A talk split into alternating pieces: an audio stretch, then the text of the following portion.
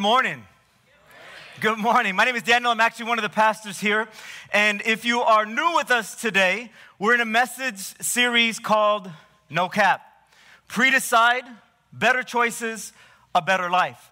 And just a quick review for all of our new people today.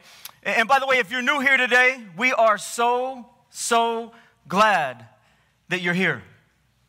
We are. Are we? We are, really, yes.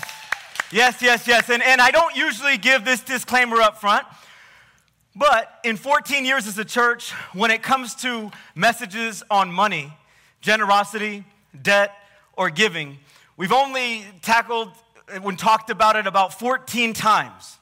Okay, over 14 years. We did check the statistics.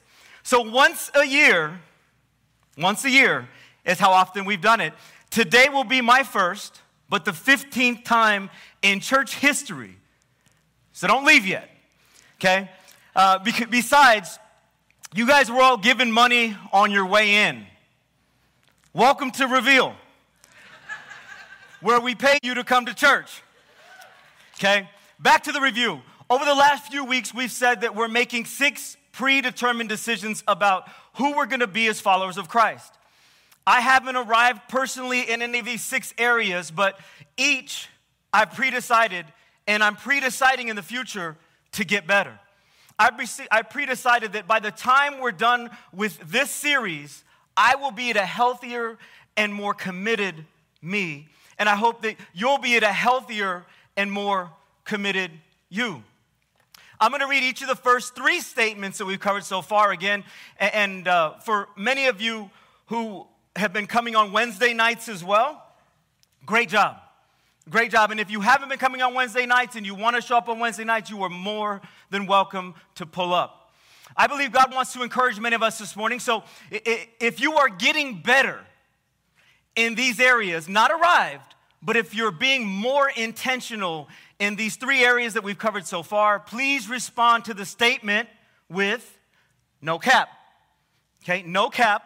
For those of you who are new, just means that's true. It's the truth. Okay? So respond at the proper time. Now, when the devil attacks, so week one, when the devil attacks, I'm becoming more prepared. I'm more on guard. I'm watching more. I'm praying more. I am more ready. There you go. Secondly, when it's easy to be inconsistent on one day and off another day, with the help of God and by the grace of God, my consistency has gotten better. I am actually more consistent. Good, some of you. Um, last week, in a world where people often stray from God and, and lose their passion, I am intentionally spending more time with Him. I'm being more devoted to God. I'm actually more devoted. Good, good, good. Seriously, that, that, that, is, that is great. That is great news unless you were capping. Now, I love it. So if you missed any of the messages, I'd encourage you to go back and re- rewatch them. Um, we have talked about the power of our decisions. We said repeatedly that the quality of your decisions determines the quality of your life. Let me ask you, how have your decisions been lately? What decisions have you made that maybe you are proud of? Because those are affecting your life in a positive direction. But on the flip side of that, what decisions have you made recently that you're not so proud of? Because those two have affected the quality of your life, but unfortunately in a negative way. So if you've been with us over the past few weeks, we're making some pre decisions. Instead of waiting until we're in the heat of the moment and letting our emotions drive us, we've instead said we're seeking God early. We're seeking God ahead of time.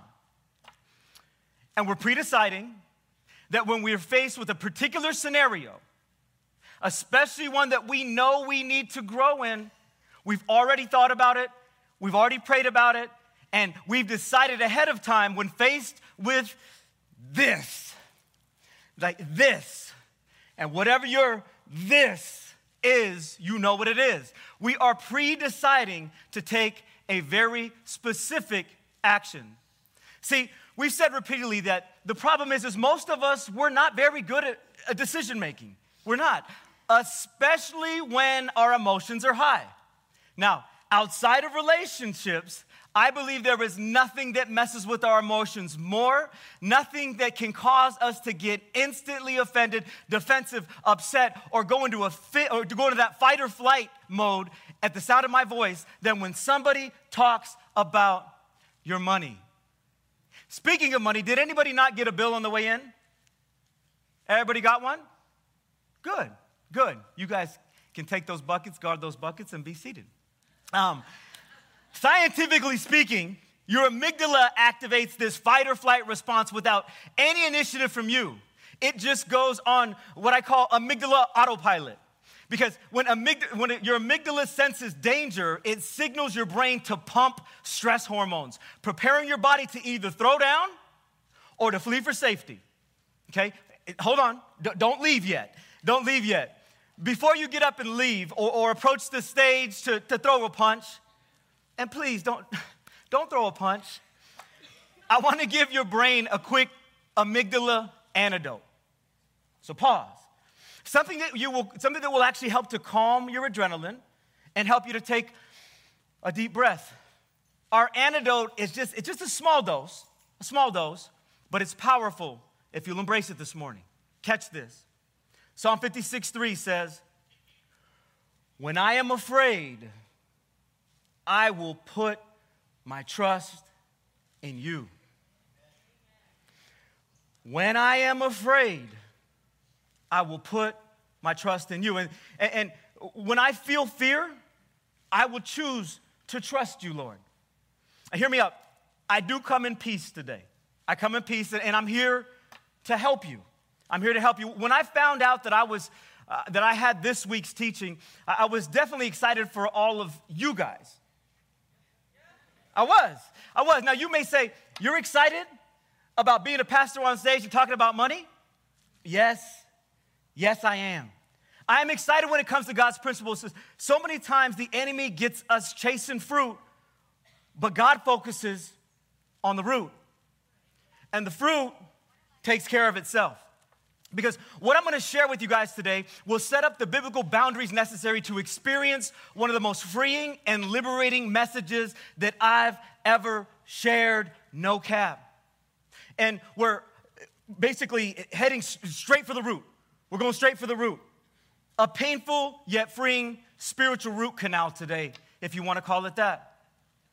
A truth won't set you free because we established in week one of the series that a truth is cap.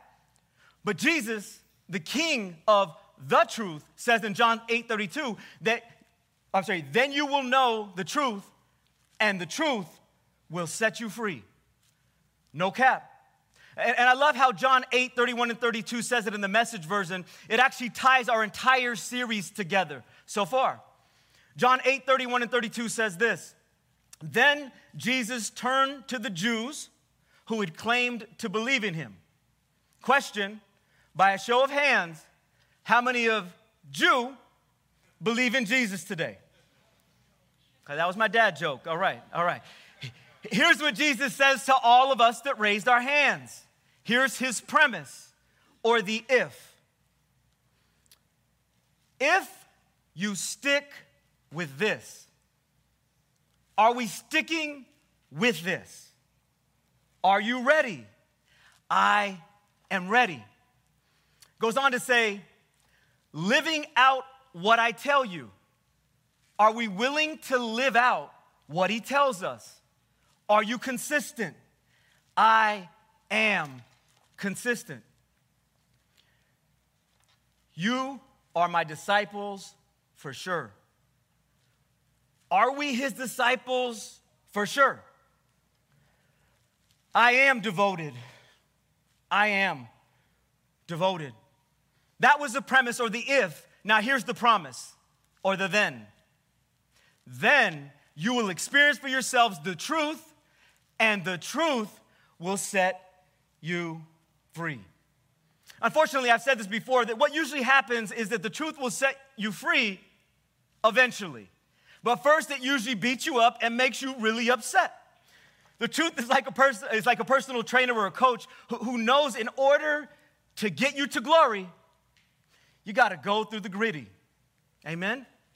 Amen. The wrestling that will take place today has the potential to change generations because it's talking about one of the most powerful idols we wrestle with, one of the most enslaving or empowering entities in the world today. Many of you felt the pull when you walked in and saw buckets full of money. It's money, it's the resource that buys things, possessions, and temporary happiness. And that leads us right into the title of my message today up front the journey to generosity from the root to the fruit. Israel touched on some of what the early church looked like last week, and we're gonna go through a lot of scripture today. Um, he touched on what the early church looked like in regard to devotion. In Acts, 20, uh, Acts 2 41 to 42, it said, So then those who accepted his message were baptized, and on that day, about 3,000 souls were added to the body of believers. They were continually and faithfully devoting themselves to the instruction of the apostles and to fellowship, to eating meals together, and to prayers. I want to build on that this week, seeing what generosity in the first century church looked like. So we saw what they were doing, but let's see how let's see how, what generosity looked like. I love this. Acts 2 43 to 47, it says, Everyone around was in awe, all those wonders and signs done through the apostles and all the believers lived in wonderful harmony. Wow, wonderful harmony, holding everything in common. They sold whatever they owned and pooled their resources so that each person's need was met. Goes on to say they, they followed a daily discipline of worship in the temple, followed by meals at home. They liked to eat. Every meal is celebration. Here it is, exuberant and joyful as they praise God. People in general liked what they saw. Every day their number grew as God added to those who were being saved.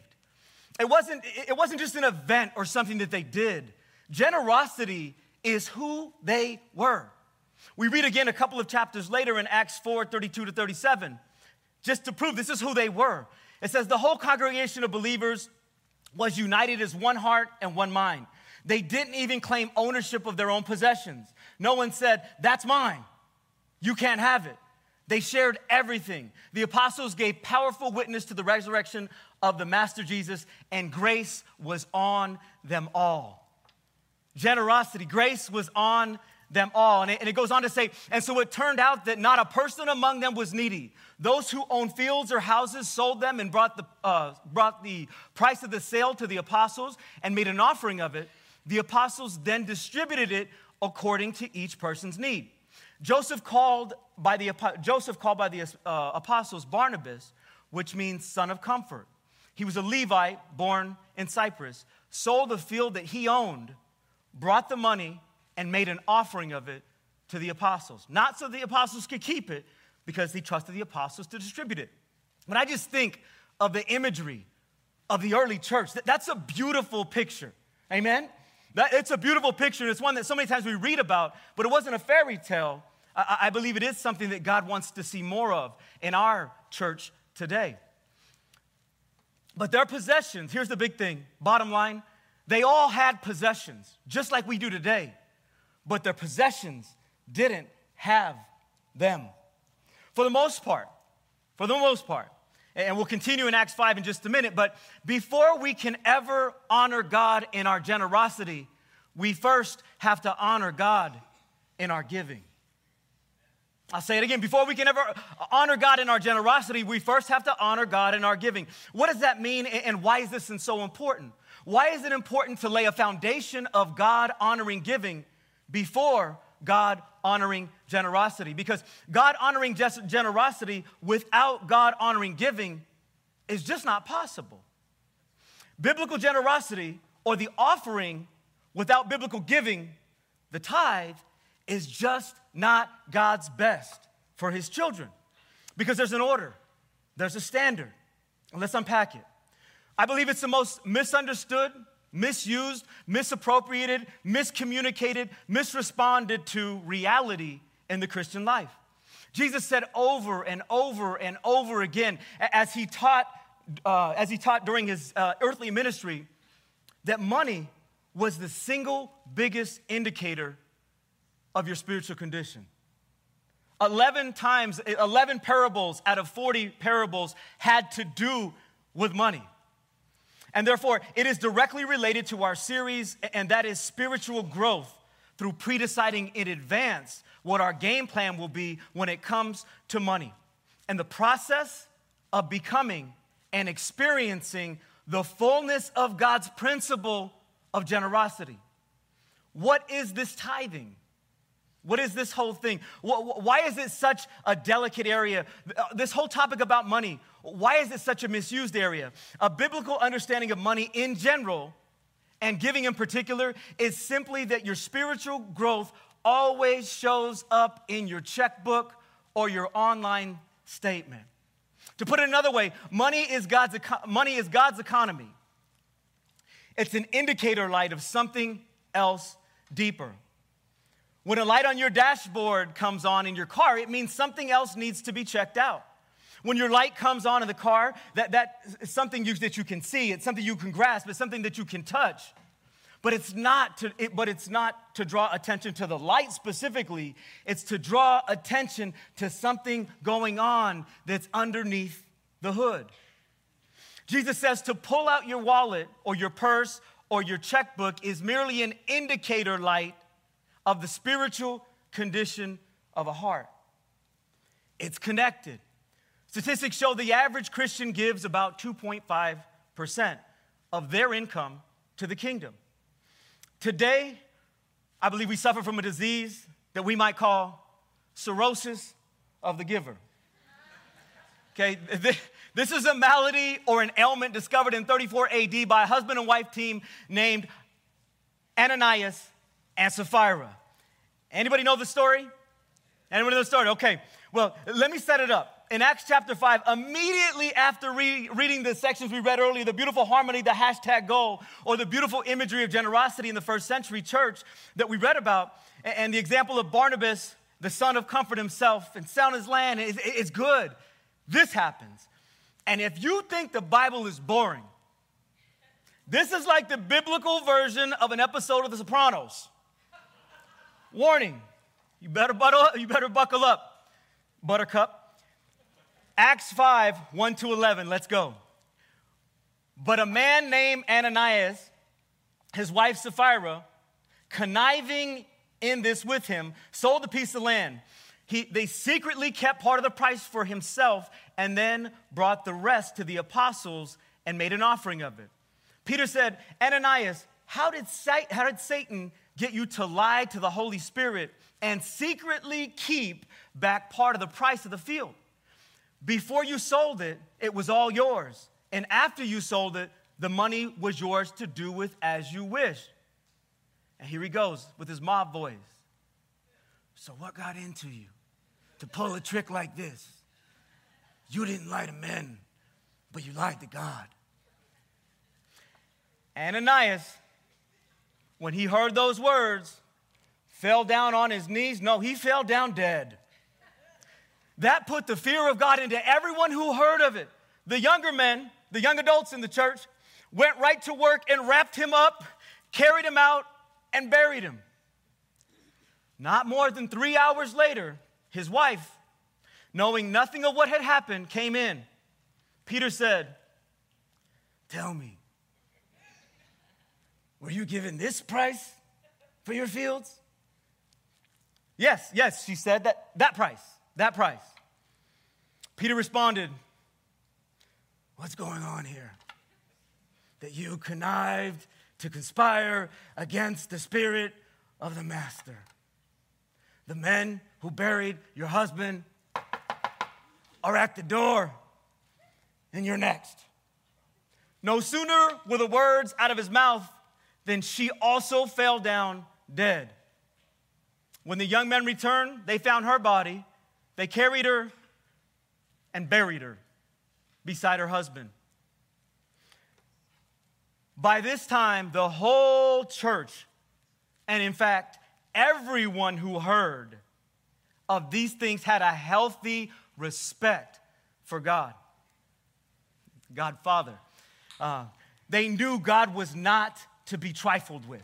I love the way the message version tells that story. Hear me on this. Anytime there is giving, there's always the opportunity for greed. Church embezzlement. This is nothing new.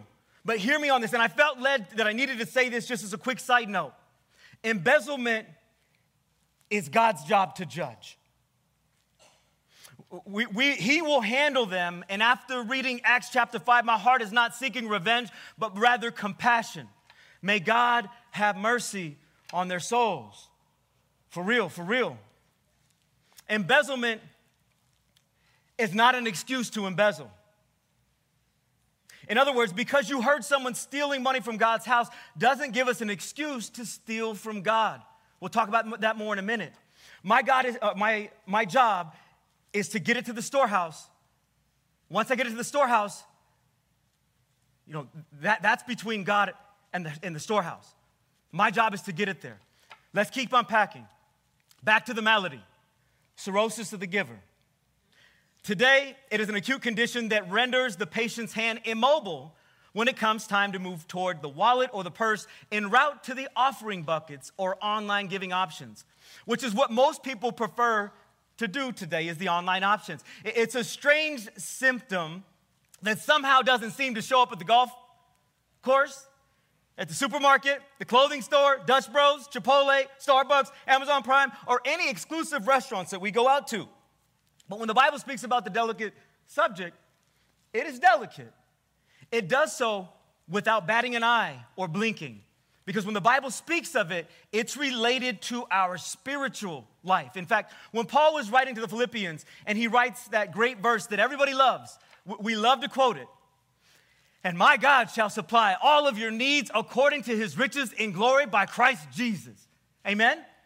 Amen. We've said it before. But two verses earlier, not as popular, but bring such a clear perspective. Paul says, Not that I seek the gift itself. Hear me on this. But I do seek the profit which increases to your heavenly account, the blessings which is accumulating for you. The blessing which is accumulating for you. In other words, he says, Now the reason I'm talking to you about this is not for the money. He says, I'm talking to you about the money, but it's not for the money. He says, The reason I'm talking to you about this, hear me on this, is because I want you to fully get what God wants to give you. And I'm saying that, that exact same thing to you guys today. If you don't hear anything, I say, anything else I say here this morning, the reason I'm talking to you about this is not because God needs your money. It's because I want you to fully get what God wants to give to you. And He can't give us all that He wants to give us if He can't trust us. And if and He can't trust us if we can't trust Him more than we trust in our money. He says there is another dimension beyond what you're reading on the dollar bill. Hear me on this. Your capacity to experience God's grace is directly tied to your willingness to give. Your capacity to experience God's grace is directly tied to your willingness to honor God in giving. Here's your mandatory I am devoted homework for this week Second Corinthians 8 and 9. 2 Corinthians 8 and 9, both chapters, read them. 2 Corinthians chapter 8 and 9, it's so good. It's so good. In chapters 8 and 9 of 2 Corinthians, Paul really goes into a local church and he helps it to understand the correlation between giving grace and spiritual growth. He brings up this concept, the connectedness beginning in chapter 8. Let me give you a sample of both chapters 2 Corinthians 8, 1 to 5. It's so powerful. He says, Now we make known to you, brothers and sisters, the grace of God given to the church of Macedonia. He's given them grace. That during a severe ordeal of suffering, so they were suffering, their abundant joy, abundant joy in suffering, and their extreme poverty had overflowed in the wealth of their generosity. For I testify, they gave according to their means and beyond their means. They did it voluntarily. Listen, begging us begging us with great earnestness for the blessing and the fellowship of helping the saints. And they did this not just as we had hoped, but they gave themselves first to the Lord and to us by the will of God. No cap. Now, please notice what it says. In referring to the church of Macedonia, he says, Let me tell you about these folks. Okay, these folks begged for the offering time. Now, when was the last time that you and I begged for the offering time? When is the last time that you said, the offering's taking too, the offering's taking too long? Where's it at? When is the last time you said, oh God, please let them get through the preaching, let them get through the sermon so I can get to the offering? I can't wait to give. This is what they were doing. He says that the way those churches did it was an example, was a standard. And he says the reason they were like that is because something spiritual was going on in them. And it says that it was in verse in verse 5, he says, the first, they first gave themselves to the Lord.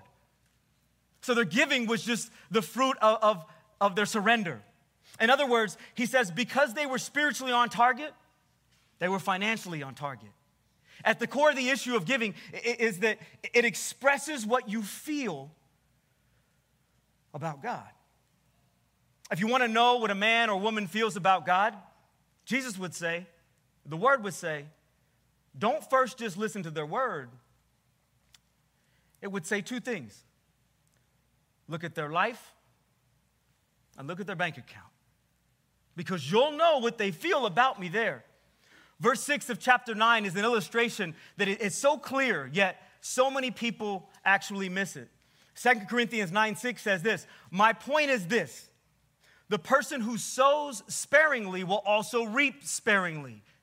And the person who sows generously will also reap generously. Now that's the point, isn't it? Isn't it? He uses an analogy here of farming. He says, if you want to understand how this works, all you got to do is be a farmer or know a little about farming. And the principle is sowing and reaping. It's simple, yet foundational. There's a couple of things I want you to know from the verse um, from this verse and from the section about sowing and reaping. Number one is this your harvest depends on whether you sow. There is no, there is no farmer who can expect a harvest who's not willing to sow a seed. I don't care how much the farmer prays. I don't care. Um, he can fast, he can pray, he can go to church, he can get the leaders of the church to pray. If the farmer is unwilling to sow a seed,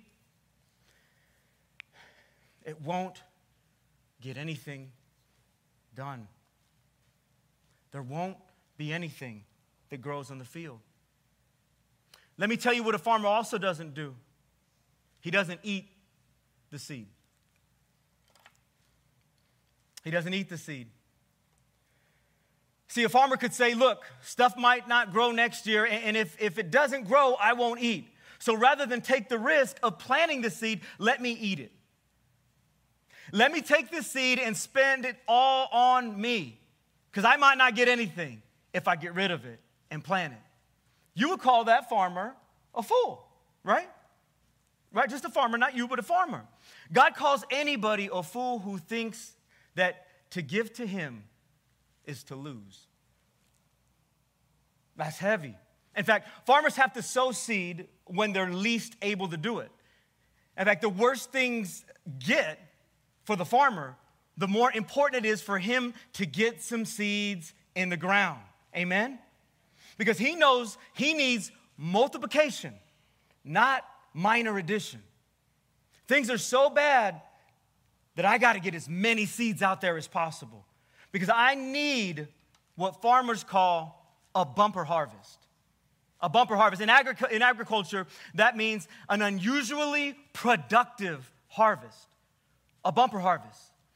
It is a foolish farmer who says, Things are so bad that I don't sow seed. You see, we start with it this way we, we start with the need. God, I need this. God, I need a house. I need a car. I need this. I need that. I need, I need, I need, I need. And as legitimate as that is, a wise farmer who is serious about need is serious about seed. A farmer is not serious about who is not serious about need, is not serious about seed. And so he wants you to know that your harvest depends on whether you sow. If there is no sowing, there is no reaping. If there is no, no, no if there is sparing sowing, there is sparing reaping. If there is generous sowing, there is generous reaping. Now, the second thing you need to know as we move to the spiritual connection here, and we're going to get there, he says, Your harvest also depends on what you sow. See, your harvest depends on whether you sow, but it also depends on what you sow. When you read in the book of Genesis, it says that every fruit or vegetable brought forth after its own kind. In other words, uh, what you planted was what you got back. You don't plant apples and get tomatoes, you don't plant watermelons and get pears. Everything has to be after its kind, it is in sync with what you planted. What God wants you to know is, is if you plant the wrong seeds, you're gonna get the wrong results. If you plant the right seeds, you're gonna get the right results. Luke 6, verse 38. Everybody loves this passage. Give, and it will be given to you. They will pour, uh, sorry, they will pour into your lap a good measure, pressed down, shaken together, and running over. For by your standard of measure, it will be measured to you and return. The first line in this verse is the key give, and it. It what? It that you gave. Then if you so then if you want to be loved, you got to sow a love seed. If you want to grow, you got to sow a growth seed. If you want something back from God, plant the thing that you want back because it depends on what you sow. If you sow seeds, I'm sorry, if you sow weeds, don't expect flowers. In fact, it's, it's uh, he says in Galatians 6, if you sow to the flesh, then that's what you're gonna get back. You're gonna get back fleshliness. You can't sow flesh seeds all week long and then expect spiritual growth crop on Sunday. If you sow negative thoughts about our, about our spouses, we can't expect a healthy marriage. It is what you sow. So your harvest depends on whether you sow. Your harvest depends on what you sow. And then your harvest depends on how you sow sparingly or generously. And nothing proves your faith more than giving. That's the truth. Nothing proves your faith more than giving. Hear me loud and clear on this. Because when a farmer has to sow, he takes seed and he has to put it in the ground. And from that point on, he's got to bank on God. He's got to bank on God. It is how it is all out of his hands once he puts it into the ground. The sun has to shine, the rain has to fall. And if there's not enough sunshine and if there's not enough rain, then planting is a waste of time. So while a farmer must plant a seed, he must trust the God of heaven. Heaven has got to work for him. Because if heaven doesn't work for him, seed is a waste of time. Why do farmers plant seed? Because they have an expectation that there will be enough rain and that there will be enough sunlight. Because from a human standpoint, they'll say, nature is consistent. They trust that it's gonna happen. While sinful farmers actually believe more about nature than most Christians believe about God, the author of nature. The Bible is clear on what should be sown by the believer. They, they're called in two categories. In Scripture, tithes and offerings. Those are the two categories. The word tithe means tenth or 10%. Or, or 10%. Many of you know that. It was understood that a person who was serious about God would exercise faith by giving God the first fruits. Giving God the first fruits. First fruits meant that the first 10% of anything that God or anything that they had, it was devoted, it was a devoted expression of faith. One, the amount was 10, and two, when they gave it, it was always first. The Bible says in Genesis 4, 2, and 5, it says, here it is on the screens, it says, and later she gave birth to his brother Abel. This is one of those younger brother, bigger brother things. Um, now, Abel, the younger brother, kept the flocks of sheep and goats, but Cain cultivated the ground. Okay, so two different jobs. And the course of the time, Cain brought to the Lord an offering of the fruit of the ground. So he brought an offering, but Abel brought an offering, hear this, the finest firstborn of his flocks and the fat portions, the good portions. And the Lord had respect and regard for Abel and for his offering, but for Cain and his offering, he had no respect. In other words, Abel trusted God, but Cain tipped God. So God honored Abel's offering, but didn't honor Cain's offering. And when you read the story, you find out what it says of Abel's offering. He gave the firstlings of the flock, the finest fatty firstborn. In other words, he put God first. He put God first. In Malachi 1, God complains that his people brought him the leftover lambs. And God says, unacceptable. It's, I'm not saying it. God's word says, unacceptable. Look at Malachi 3, because, it, because it's absolutely significant to the spiritual issue at stake. Malachi 3, verse 8 says, Will a man rob God? Yet you are robbing me. But you say, In what way have we robbed you, God? He said, In the tithes and offerings you have withheld. Will a man or woman rob God? To rob God in tithe was not to give him the first 10% of what God gave to them. That, that was to rob him in the tithe. To rob God in the offering was to not consider him worthy of more than the 10%. The tithe, was, the, tithe, the tithe was what God demanded and expected. The offering was what you volunteered because you just loved him. You did not give the offering until you completed the tithe. A lot of times people say, Well, here's my offering. Well, it's not your offering unless it's over the 10%. If it's under the 10%, you're still working on the tithe. That's not your offering. The offering could only be an offering when it met that which was above the expected.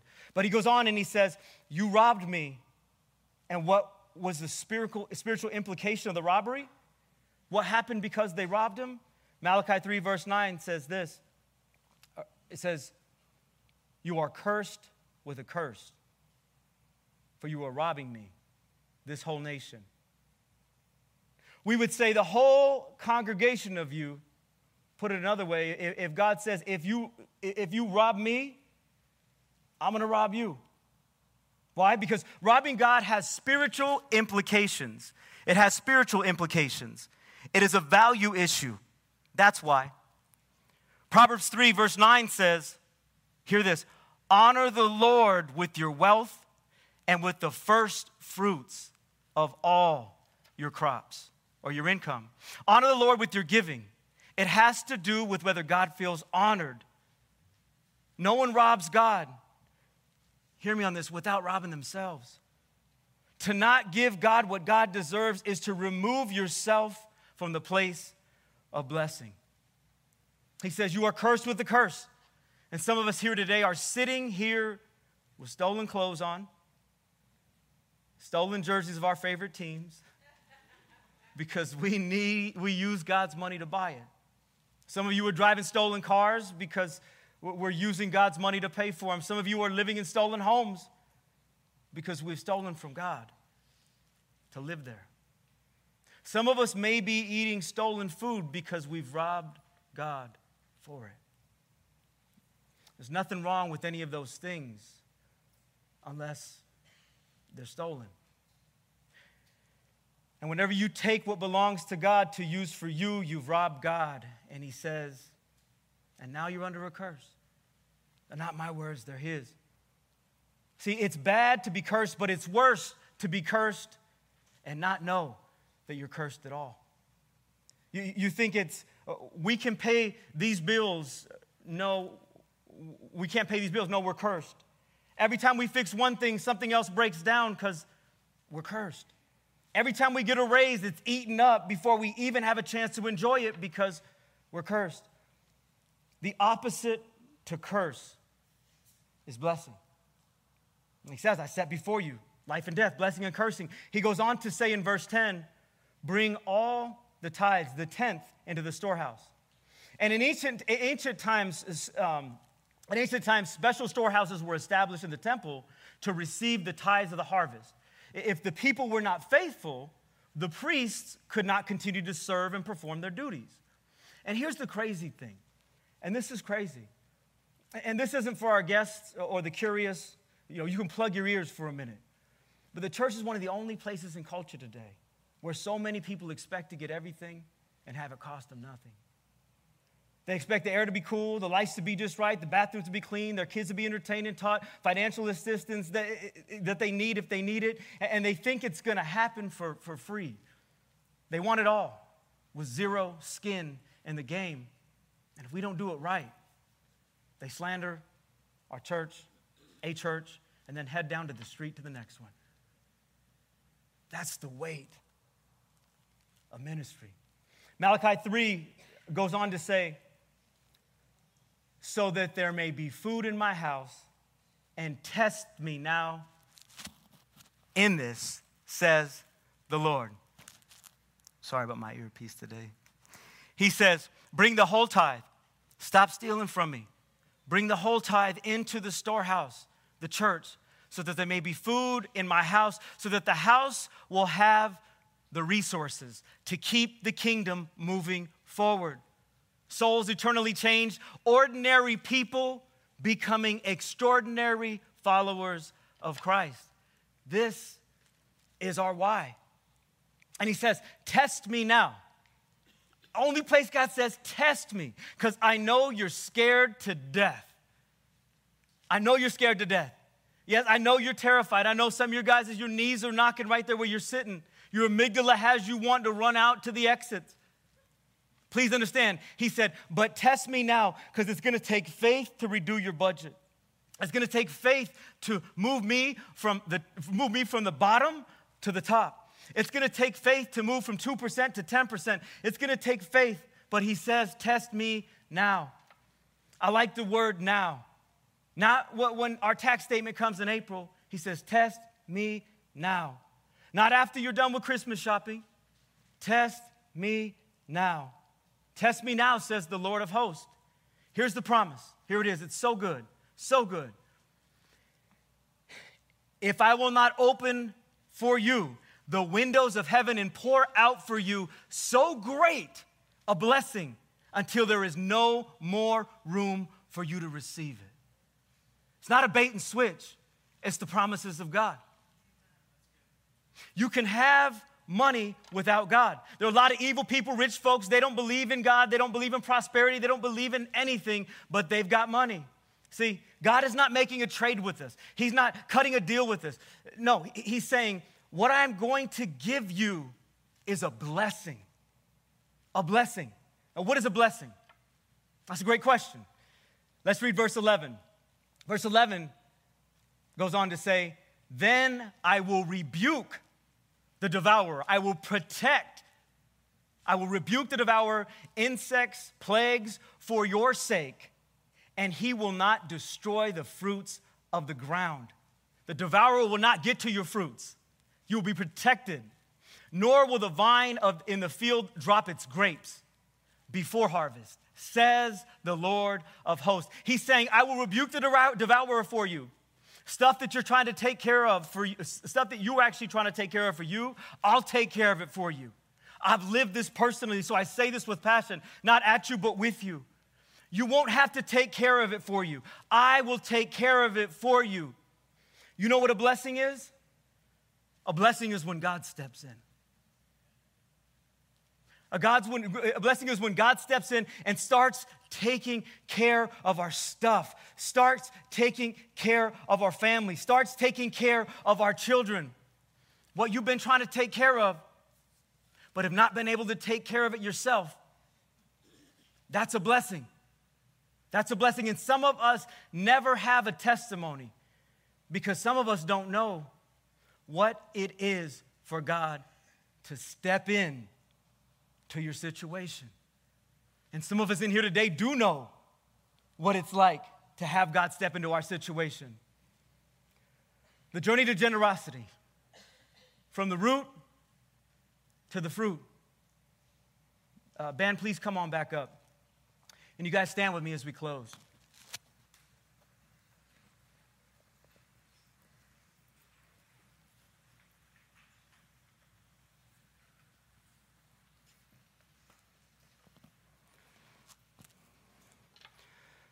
Now, do me a favor. Grab the money that you were given on your way in. Okay, we were supposed to do communion this week, folks. So grab your money. Band, come on up. We were supposed to do communion today. You bring the house lights down just, just, a, just a little bit. I'm still going to need the, the, uh, um, the screens. But I felt that before we take communion, we needed to create a space. We needed to create a space to have an opportunity to confess and maybe honestly clean some things up first. So we'll be, do, we'll be actually doing communion next week, guys. Now, that one bill, I want you to look at it for a minute. No, how, no matter how much it is, or no, how much, no matter how much it isn't, and there were ones, fives, tens, twenties, fifties, and a couple of hundreds in there, it represents your starting point. And I, and I think it, it makes it so much easier to start testing God now, not tomorrow. Like Malachi 3 said, test me now. And I'm echoing Paul's statement in Philippians 4. The reason that I'm talking to you guys this morning, it took courage for me to come and speak this, just so you know. It took a lot of courage for me to live it as well. But hear me on this. It is not because God needs your money, it's because I want you to fully get what God wants to give you. I want you to start your journey today toward generosity now. And so I'm gonna tell you guys, I personally decided to take money from my savings account, over $2,500, so that wasn't on the church card, in hopes that this risky illustration would be the starting point to fully getting all that God wants to give you. And I know it's hard. I said in the beginning, I knew it was going to be hard. God, when I'm scared, remind me to trust you. Now, the money in your hand also represents your situation this morning. For some of you, as you look at the money in your hand, the situation is, according to God, we have a curse on our resources. We're struggling to live from one week to the next. We may be out of a job, we may need a new job, or be struggling to make ends meet. The money in our hands represents long hours, extended hours, a lack of time with our kids, and, and many other serious situations, and I get that. Because if we're completely honest, we have been robbing God in our tithes. And that's the root of the curse. Thirdly, the money in our hands represents your seed. And we said earlier, what a wise farmer does first, he doesn't eat his seed. And secondly, if he's serious about need, he's serious about seed. If there is no sowing, there is no reaping. And then finally, in your hand represents your surrender. No matter what denomination it is, if it's a one, a five, a 10, a 20, a 50, or a 100, I did this intentionally. Because this is life. Some have more, some have less. And where more is given, more is expected. It's just as hard for those who have more to give more as it is for those who have less. I've personally been on both extremes because what you do with little will do with much. There's no way around it.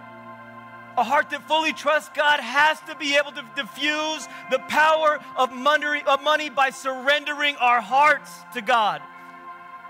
In 2 Corinthians 8, it said that they were exuberant about giving, but it also said they first gave themselves completely to God. And if that's you this morning, and you know you need to surrender your life or resurrender your life to God, this moment is for you as well. Now is the time.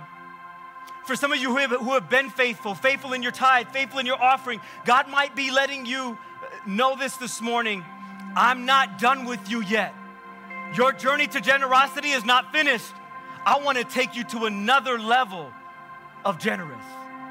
No matter where you're at, if we're honest, it's the area that's hardest to trust God. Even though on every bill, every bill in this room, it reminds us to trust God. In God we trust. It's gonna take a miracle to disconnect some of our hearts this morning from the bills in our hands. And it's going to take surrender, full surrender. We've placed soil in each of the three stations one station there, one station in the middle, one station off to the right. Daniel just happened when he went and got my soil for me yesterday, happened to get unintentionally, he got Miracle-Gro. Okay, I believe that's just part of God's humor. I believe it's God's fingerprint on this moment. So as we play this last song, I want to say the altar is open. The altar is open. And when you drop it in, whether it be into this in the middle or off to the sides, I want you to look at the soil and know that is your seed. I strongly encourage you this morning to, to surrender all that you have in your hands. Hear me on this because it is all God's anyway.